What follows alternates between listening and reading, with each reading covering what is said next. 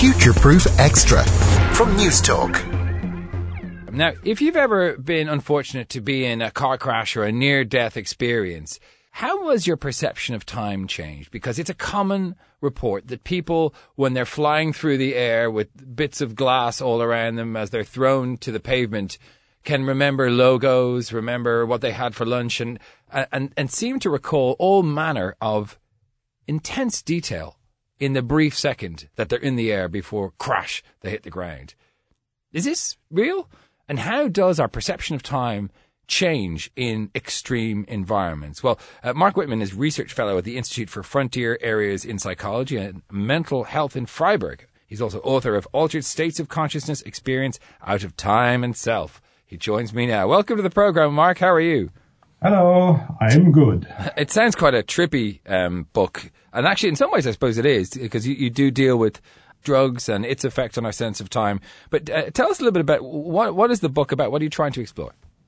Yeah, uh, so I'm interested in consciousness research. And um, so, one, I think, very efficient way to understand what consciousness is, self consciousness, is to go to, let's say, frontier areas of non-ordinary waking state consciousness, uh, where things dramatically change. Right. And if we understand uh, these really great, interesting changes uh, phenomenologically, so from your introspection, from what happens in the brain while you're having these experiences, we will learn a lot about consciousness. We might even be able then to understand this what we call miracle of consciousness and uh, that's why I'm doing this research. So, so when you say extreme forms of consciousness, what, what do you mean?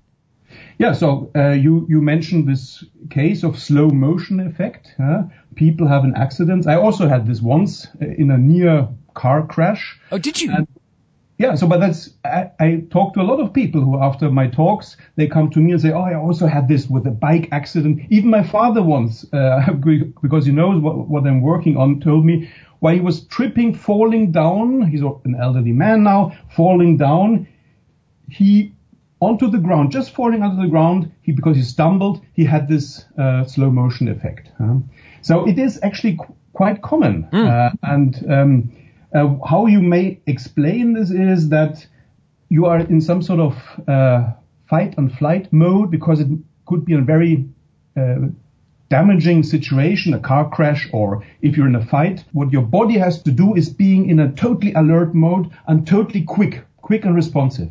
So your inner organism, the processes speed up, and then relative to this inner speeding up, the outer world slows down. And that would be one explanation of why we have this slow motion effect, because then you can react quicker and uh, relative to your quicker reaction to the environment, the outer world slows down. What other extreme environments do we see a an altered state of, of time perception?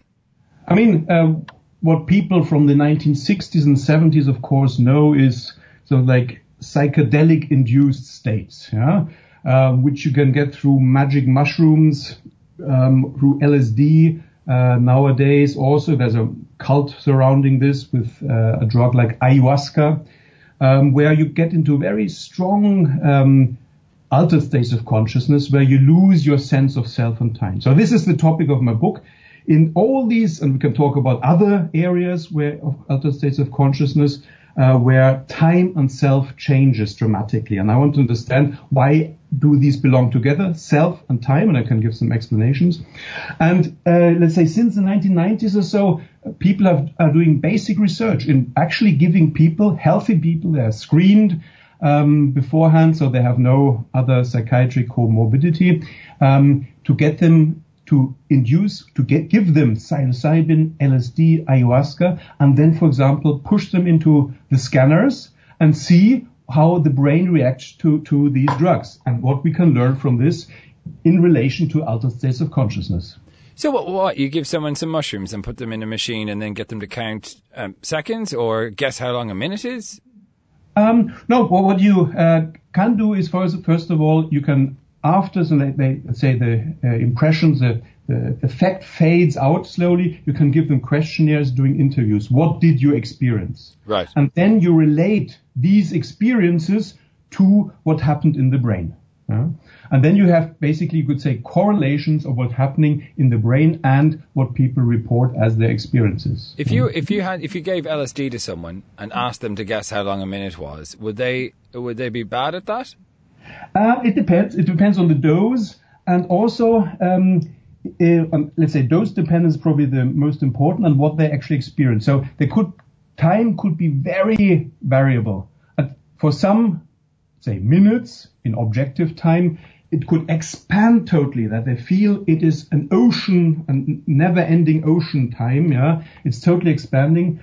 And then at other times, at peak experiences, they, they might say, there is no time at all. And this is the most important, or the most interesting thing, uh, that they say there is no time, yeah. or time has no meaning, which we actually in in our ordinary day consciousness don't understand because we're always thinking in time uh, and uh, having time experiences. But they say there is no time. And the interesting thing is, of course, then to correlate this with brain um, activation, but also to compare this with other states of consciousness where people, for example, very experienced meditators, or people who have a mystical experience, they also report that there is no time, there is no self, or they're one with the universe. Well, mm-hmm. but isn't that a metaphor rather than them actually thinking there is no time? Because I'm imagining, you know, if you if you're asking someone who's just taken LSD, for example, you know, how long 60 seconds is, and they cup your face and say there is no time, that doesn't mean that they actually think there is no time. It's not like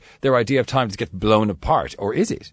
Yeah, well, that's that's what people report. So so that's what people who have real these, these peak experiences uh, report. And this, but this is let's say a universal experience. So I wouldn't doubt, doubt it necessarily because uh, this is let's say a general experience people have in different cultures, in in different experiences over the globe at all times, and have reported this. Right. This could be mystical experiences of um, monks, Catholic monks, yeah, in uh, while they're um, in a monastery or somewhere alone um, for hours in, in, a closed room. And you have this, the old Greek people report this uh, as their experiences um, in, in, in, temples when they did their rites. So you find this again and again. So um, why look at concept of time in, in these environments? Like what, I, I mean, not to be blunt, but what use is looking at time, for example? No, well, get it back to, let's say, more everyday, ordinary um, time consciousness.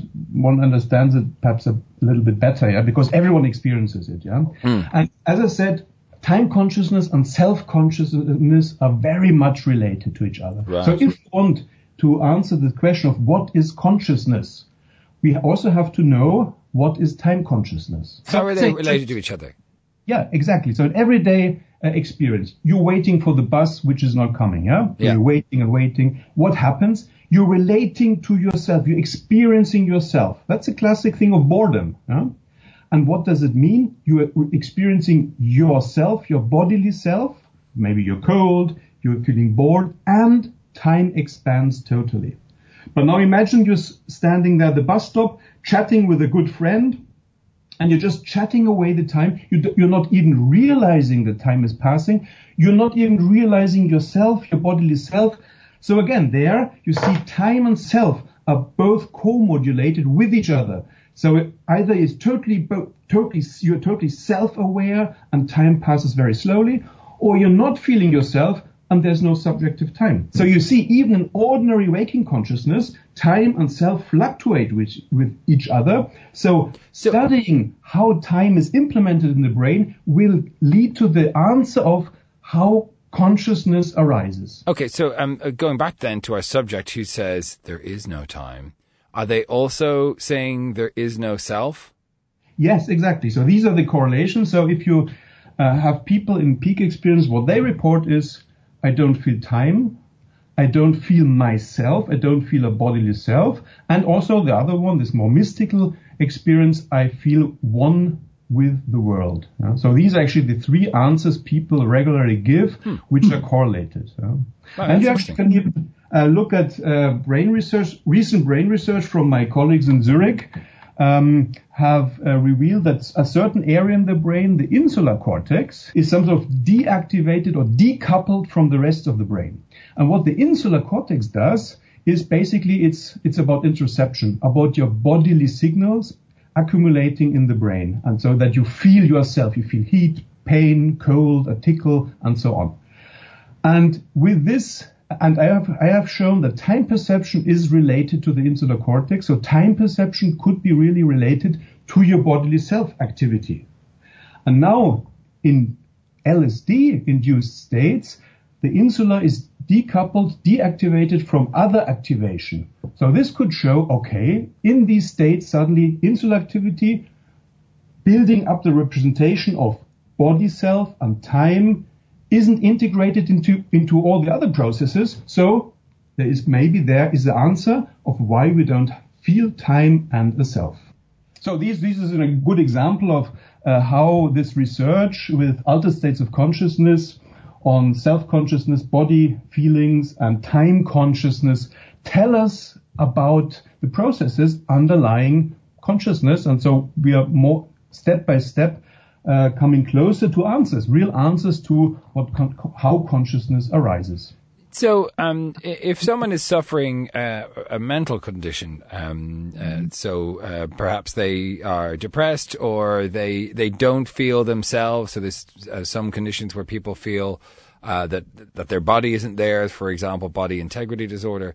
And mm-hmm. there are mm-hmm. lots of different types of conditions where people don't feel who they are, whether it's through sadness yeah. or through something slightly more unusual.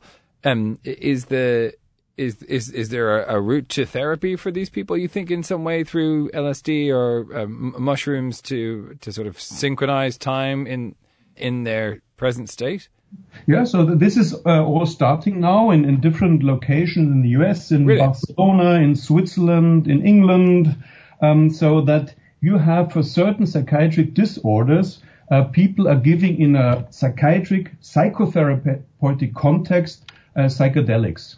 Because it's at the moment they're doing this with, for example, with patients with depression, where other means, psychopharmacological uh, inductions or psychotherapy or meditation haven't worked, and then actually the psychiatrists are allowed in these special patients to give psychedelics, but in the safe context context of the hospital. Mm. And what they're showing is indeed very strong effects that um, the symptoms of depression go down right. very strongly go down. Huh? And also another uh, um, line of research is with terminal ill patients who fear anxiety, death anxiety and are depressed again with these in this psychotherapeutic context through um, giving them psychedelics, also their death anxiety goes down. So which could be related to um, this idea that if you feel more connected to the world, one with the world, also your well-being goes up. Uh, and this is then counter-inducing all the depressive and anxiety symptoms. I was listening to Derren Brown. I don't know if you're familiar with him. He's a sort of a mentalist and a hypnotist, and he was saying that you know we're, we're getting rid of all these types of anxieties in our lives, and actually anxieties are a really important part of our our existence. And and this is with the full knowledge of um, the the suffering and pain and sadness that leaks out not just from someone who's dying but also from the people around them. I mean, do we know what the effect of removing death anxiety from someone who is going to die? What, what sort of effect that has on them? Um, is, so, is anxiety not useful in, in some circumstances, or, or or is it always a bad thing? No, no, no. Of course not. I'm not. I'm not saying we don't need any pain. Uh, I think, of course, we know we need pain because then we avoid um, some sort of being cut, yeah, or, and so um, the same thing applies to your question. Yeah, we're do, using this in therapeutic doses, doses for people who really have extreme uh, problems right. with depression, extreme problems with death and, and death and anxiety. Yeah?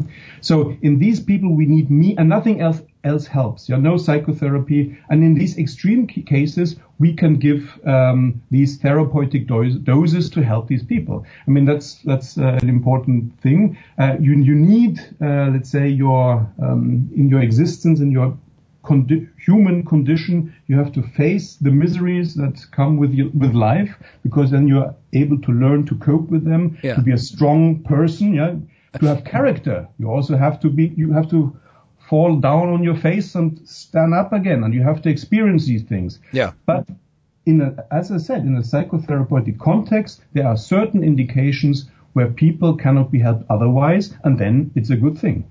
I, I just want to end on this question because I, I'm, I fully support the use of any sort of measures, whether it's an, a, a so-called illegal or banned drug um, in the in the public, is of zero consequence to me if it's going to make someone feel better, help their treatment.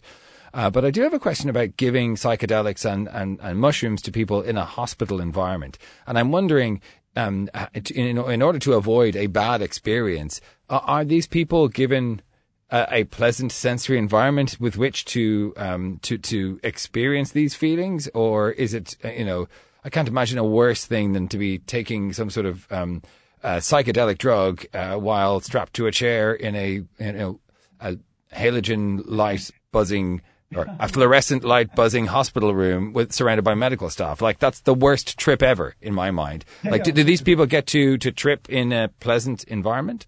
I mean, that's that's how it is, of course, uh, being done. I mean, um, as I said, it's in a psychotherapeutic context. So people are first screened for any psychiatric comorbidity. Yeah?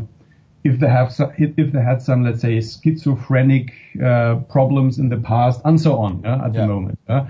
um, people would is, let's say, probably screened out. Huh? So at this very beginning, we have to really see this is the very beginning of systematic studies on this. Yeah? So we don't know how far this gets and how really efficient this can be in a broader context. But at the moment is exactly uh, what's happening. So they would be in the psychotherapeutic context and they would, would talk to psychotherapists in and again and again. And then, for example, I can give you an example. When they, for the first time, take a pill, they lie down in a bed. They are accompanied by two of the psychotherapists. They now know over the course of weeks. Right. They can, they're allowed to bring their favorite calming music with them. These psychotherapists are with them during their trip, if you want. And in these cases, basically, uh, it's very, very rare that you get really bad trips. That's good know? to hear. Well, I mean, I mean, it just you know, it's just something I wonder: do the medical, uh, the medical people consider that element of, of the experience? But it's good to hear that that, that is sort of brought into it. Marc Wittmann, um, uh, author of Altered States of Consciousness: Experience Out of Time and Self. Thank you very much for joining us. Yeah, thank you.